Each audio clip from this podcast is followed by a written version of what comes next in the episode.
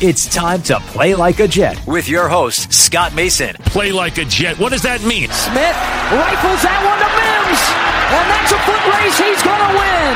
Touchdown, Baylor. Denzel Mims with another monster score of 70 yards. 5 straight games, Anthony, where he's got a touchdown catch of over 20. That's deflected and picked up Mosley. He'll take it in. It's a pick six and a touchdown. Bell into the middle of that line, and it's a touchdown.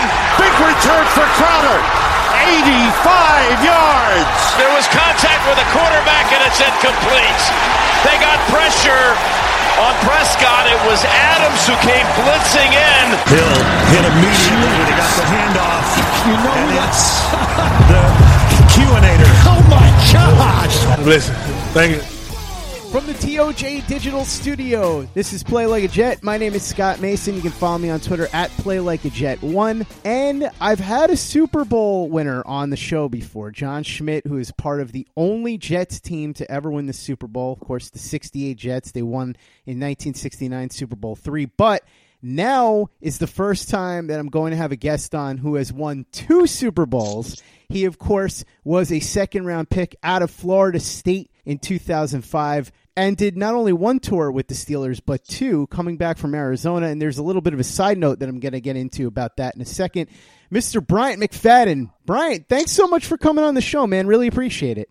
Oh, man, thank you for having me. It's an honor. So I have to tell you a couple of things. First of all, I'm really grateful that you're on the show right now, but there's a part of me that wants to yell at you for crushing my dream of seeing the Jets go to a Super Bowl in 2010. So I'm trying not to have ill will towards you, but there's a part of me, that Jet fan inside me, is like, ugh. Please don't. We were just only doing what we were supposed to do.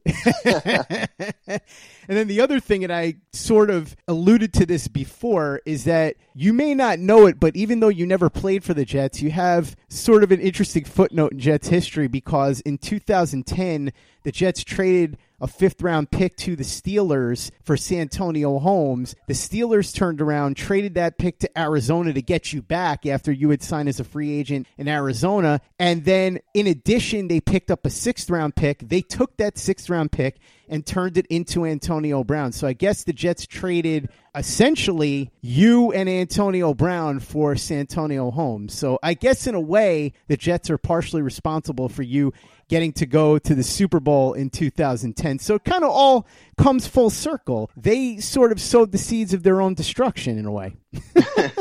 Well, I mean, in all, I think it worked out pretty well for the Jets and Santonio. You got a nice contract from the Jets, gave the Jets some nice years as well. And, of course, we saw how everything worked out for what the Steelers organization that year. Not being able to win it was devastating. Getting there is always a big-time achievement, but not winning the Super Bowl sucks. It doesn't feel good at all. As a Jets fan who hasn't seen a Super Bowl in my lifetime and who is a fan of a team that hasn't won a Super Bowl in over 50 years, I can attest to the fact that you are 100% correct about that. It is not fun watching the Jets fail every single year, but let's hope that they can get things back on track. And you made a great video as part of your new role as an analyst at CBS Sports, which is what you're doing now. The video was about Le'Veon Bell and how you think he could get back on track this year. Let's start with last year. Were you surprised that Le'Veon Bell didn't come back after sitting out the year and look rejuvenated and be able to put up the kind of production that he did in Pittsburgh? I know that there were a lot of problems with the offensive line, but I think a lot of people were expecting a little bit more. Were you? Well, I think, anytime a player sets out a full year, it's going to take some time for them to get back into that form they were in before sitting out. And the year before Le'Veon set out, 2017, he put up some real nice numbers. Over 1,200 yards, if I'm not mistaken, top-tier-like numbers for the running back position.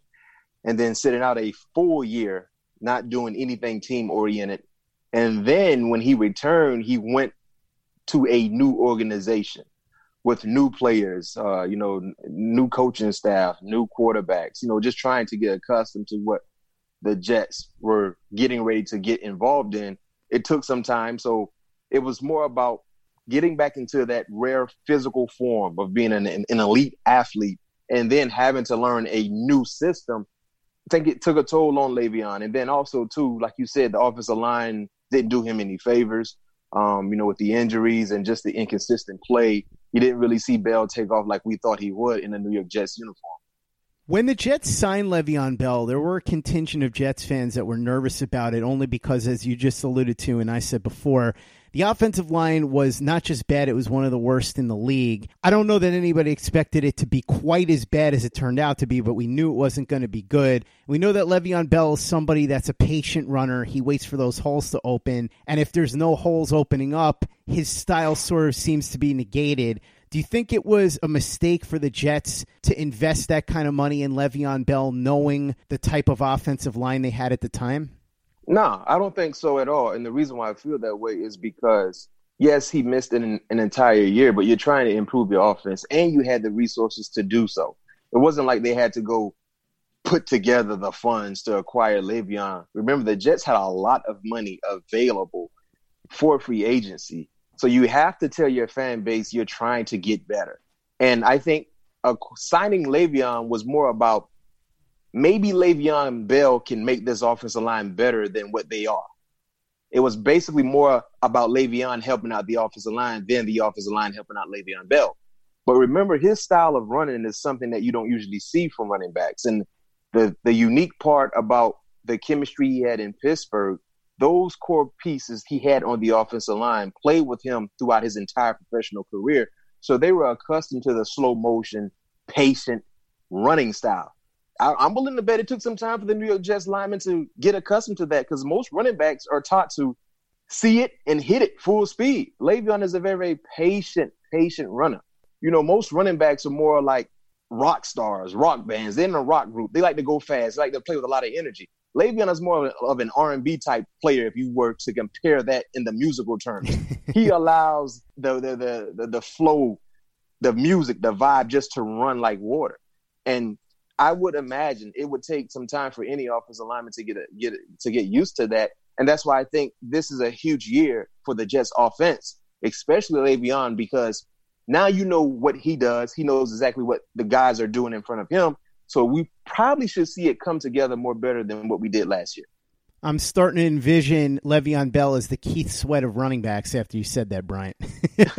No question. I want to ask you about Adam Gase's usage of him, though, because as you said, tough to run behind that offensive line, and he has a style that's very patient. So especially if the holes aren't opening up, he's not going to be able to do what he normally does. But you know this from following the Steelers very closely. He's somebody that is an excellent wide receiver, not just for a running back, but he's actually like almost wide receiver good in terms of running patterns and being able to get open. Creates a lot of mismatches. Were you surprised that the Jets didn't use him more in that capacity last year? Yeah, I was. And I was surprised, but then I think my assumption in why we did not see the volume of attempts from Le'Veon like we thought we should have seen, maybe was because they didn't want to put too much on his plate because, remember, he sat out the entire year in 2018. He didn't play one snap. So maybe Adam Gase and his offensive staff wanted to kind of slow play the volume of work for Le'Veon. Because if you look at Le'Veon throughout his professional career as a healthy starter in a Pittsburgh Steelers uniform, 2017, I think he had over 300 rushing attempts. And then when you combine that with around 80 or so receptions, he was a volume type of offensive player. And then I think in 2016, around 70 receptions. And of course, he was clearly over the 250 plateau when it comes to rushing attempts. He is a volume guy. So many thought that we would see those similar numbers in a New York Jets uniform. But I think sitting out in 2018 really hurt the volume that we thought we would see from Le'Veon. And that's why I say also, I said a few moments ago, this is a huge year because Le'Veon played the entire year last year. He didn't sit out. Granted, he didn't give the type of production we thought he would give, but now one would say he's back into that football form, something he was not in to start off 2019. The Jets made a ton of changes on the offensive line, and it seems like they're gearing towards inside zone, which is a lot of what they tried to do last year, but it doesn't appear to play to Le'Veon Bell's strengths. Is that odd to you that you would almost tailor your offensive line away from the strengths of your best runner? Not necessarily. I think you got to do what will work better for the entire offense, you know, and if you're telling the offensive line to kind of not do what the offense tells you to do to make the entire offense better, then so be it. Because I don't think there would be a Jets fan that would complain about scoring points and winning ball games if you're not doing exactly what the offense is supposed to do. Every now and then, it's okay to improvise, right? Sometimes if you run a sweep play and there's contain on a sweep, sometimes a runner just uses God-given ability to make something happen that's not there. And I think that is what the Jets is trying to do. Be able to understand what you're supposed to do, but we give you the free range to improvise as long as everybody's on the same page and as long as we're being successful. Let's talk about the offensive line in general. You know that they made the big addition, and I do mean big, with Mekhi Becton at offensive tackle. And then they painted around a little bit. They brought in Greg Van Roten from Carolina, a bit of a journeyman. He'll compete with Brian Winters for one of the spots. They've got Alex Lewis there, who was there last year, gets hurt a lot, but when he's healthy, he's a solid guard. And then at the other tackle spot, you've got Chuma Edoga competing with George Fant, who they brought in from Seattle. Do you think that's enough to help Le'Veon Bell take that jump from last year to this year? Nah, I don't think so. Now, on paper, I'll say no, because you talk about the consistency that you would like to have on your offensive line, along with the experience of being a pretty reliable player. I mean, right now, the most talented guy is Becton, and he has yet to take one meaningful snap in the National Football League. Then you look at the right tackle, you talk about Edoga, and then competing with Fant. I mean, who's to say what the right side is going to look like? So I think this is a group that can come together. But when you look at the Jets offense, right, you have a lot of question marks with the Jets offense. Number one, the offensive line, right? Pass catching.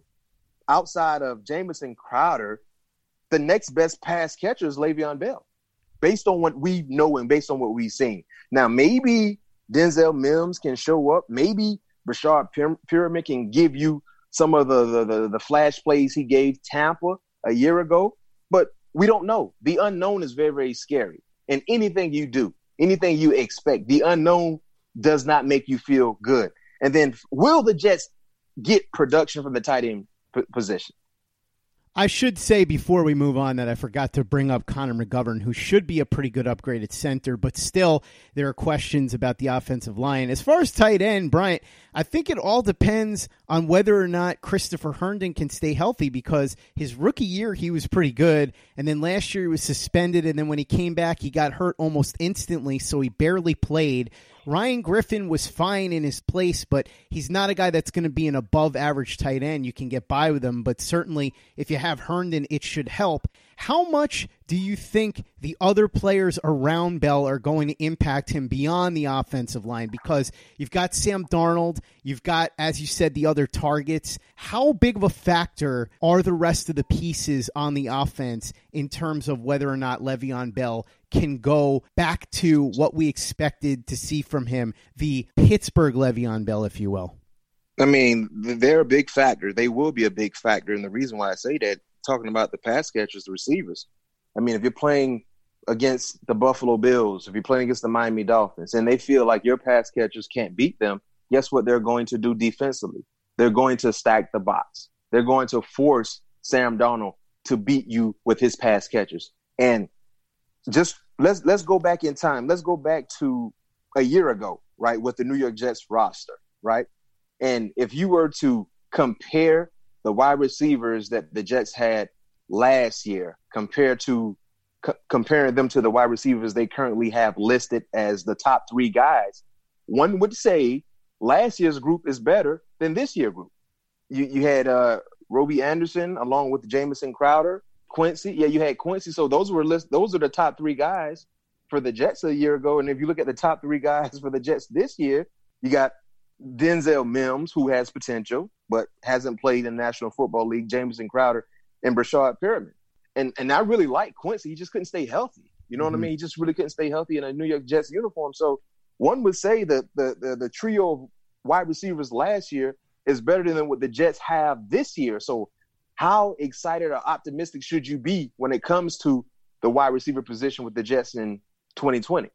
That's a very important question that we're going to get answered pretty soon. I think a lot of us are hoping that the last few games of the season that Perriman had last year continues this year for the Jets, because if it doesn't, a lot of Jets fans are going to be really upset about Robby Anderson leaving, especially for the amount of money that he got with Carolina. How important do you think the coaching is going to be for Le'Veon Bell this year? We know what he's capable of, but there seems to be this sort of strife where a lot of fans and media members believe that Adam Gase is being stubborn, wants to do things his way, and refuses to use Le'Veon Bell to the best of his abilities. It doesn't mean volume necessarily, because certainly Le'Veon Bell got plenty of touches last year.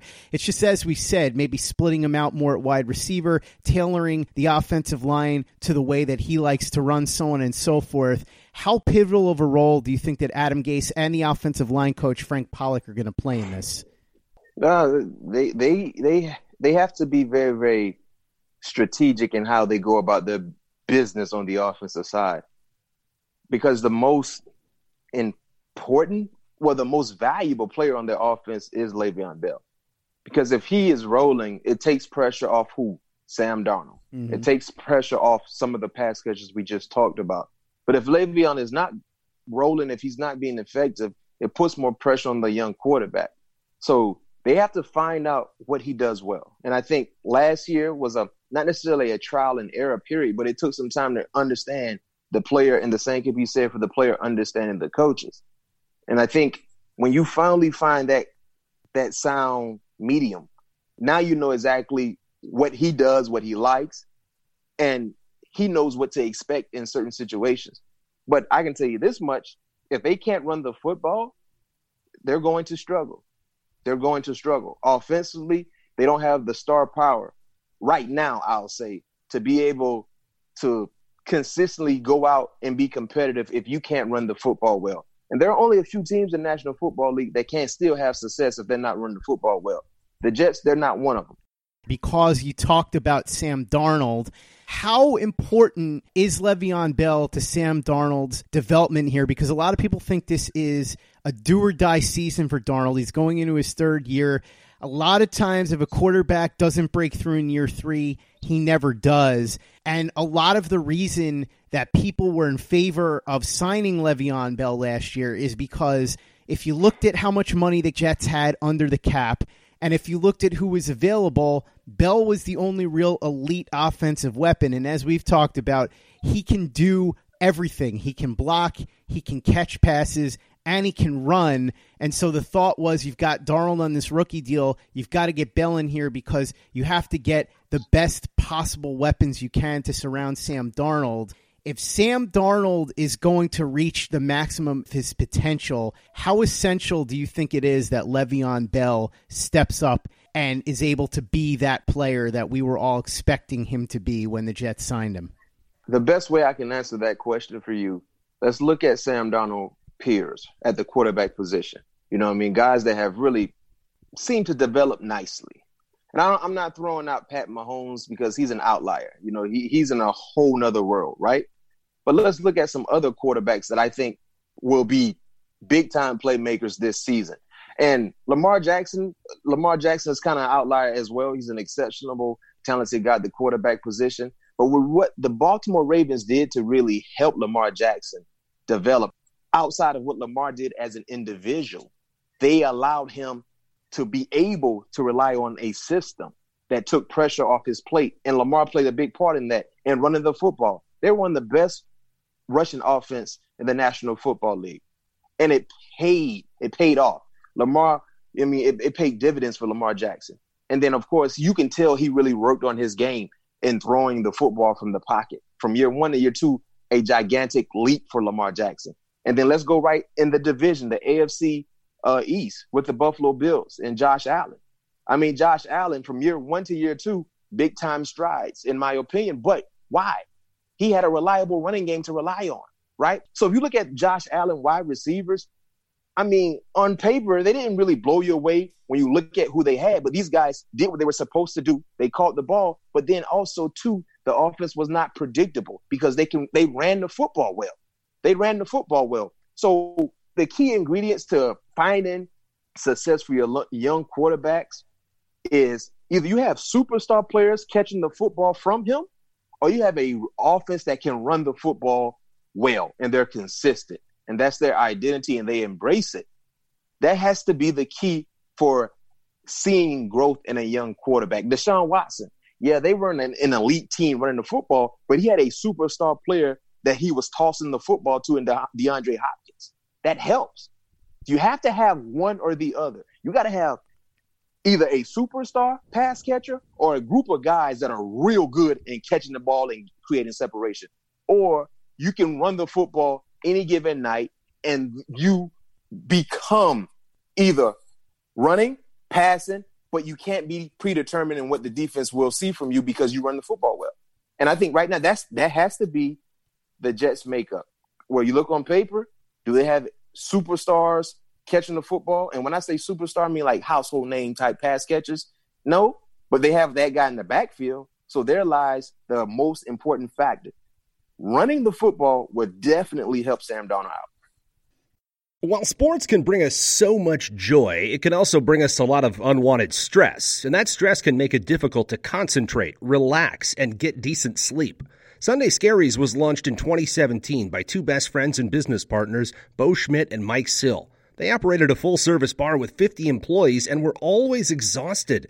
They tried all kinds of products, but they didn't work. Then they started experimenting with CBD. They loved the effects and regained control of their days and nights, but they wanted better CBD products. So what they did for themselves was specially formulate CBD gummies with vitamins D3 and B12 that were super consumable, easy to take on the go, and effective. Long story short, their specially formulated CBD products and vitamins helped relieve the overwhelming angst they felt on a daily basis. So in July 2017, they named the company Sunday Scaries and began sharing their products with friends and launched their online store at sundayscaries.com.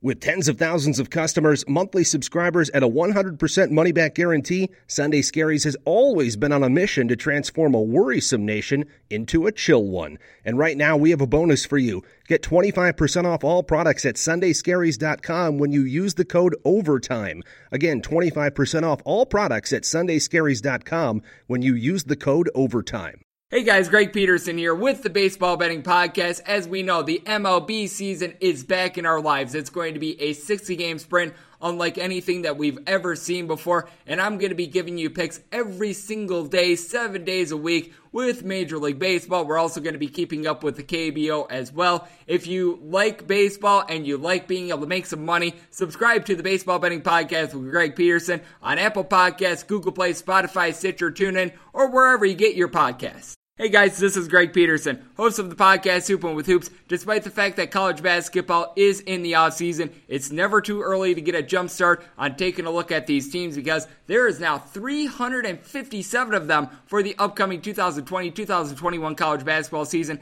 I'm going to give you guys a deep dive on every last one of them, keep up with all the transfers in college basketball, and so much more. You are able to subscribe to Hoopin' with Hoops on Apple Podcasts, Google Play, Spotify, Stitcher, TuneIn, or wherever you get your podcasts. Play like a Jet. Play like a Jet. Brian, if Adam Gase called you and he said, listen, I trust your opinion on this, and I know you've been talking about Le'Veon Bell a lot. What do you think I should do? How should I position Le'Veon Bell to be able to do the absolute most for me in 2020? What would you tell him? In my opinion, Coach Gates, for you to get the best out of Le'Veon, number one, just allow the offense just to flow. And just don't have a direction from the offense. If you're trying to run the zone, if you're trying to run the power, just allow Le'Veon to dictate what is best for you to do. Secondly, for me, he has to get at least, in my opinion, I say at least 265 rushing attempts. 265, 275 rushing attempts. That has to be the minimum. He has to get the touches to be able to show his worth, to be able to show that that contract is worthy. And then for me also, he had around 60 receptions. He got to get at least 60 again. He has to be able to get the volume to be able to really show what he can do. And then that takes pressure off Sam Darnold. But Le'Veon has to be the guy that touches the football more than any other offensive player. Clearly, that should happen. He plays the running back position. But, yeah, what we saw from rushing attempts last year, it has to improve. So just get the ball in his hands and allow him to do what you want him to do, which is show, be productive, show up big time, and ball out. Brian, real quickly, let's talk about the AFC East. First of all, how weird is it going to be to watch Tom Brady in another uniform?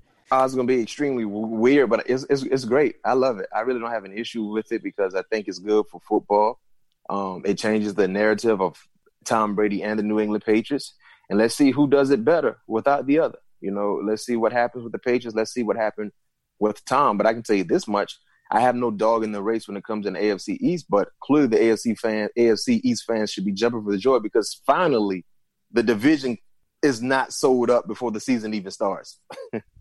I was just going to say, this is the first time in years that I'm going into a season and actually believing that the Patriots might not win the division. Of course, one time that they didn't win the division was 2008, and that was the year that Tom Brady got injured, but we wouldn't have known that going into the season and happened in the first game. What do you think about who might win the division this year? Because as you said, seems up for grabs. Obviously, Buffalo appears to have the best overall roster. The Patriots still have the best coaching staff. They've got an elite defense. And Jarrett Stidham's a wild card. We don't know what to expect from him, but you talk to people there, and they seem to really like him in the Patriots organization. The Dolphins seem to be on the rise a little bit. They were supposed to tank last year. They ended up winning 5 games, made a lot of improvements in the draft and free agency, and Brian Flores really seems to have the arrow pointing up. We talked about the Jets as well. We know what the strengths and weaknesses are there. What do you think? You think this is going to be a free-for-all? Is everybody going to have a shot at the division this year? I mean, everybody will have a shot, but the favorite should be Buffalo based on, you know, the points you mentioned.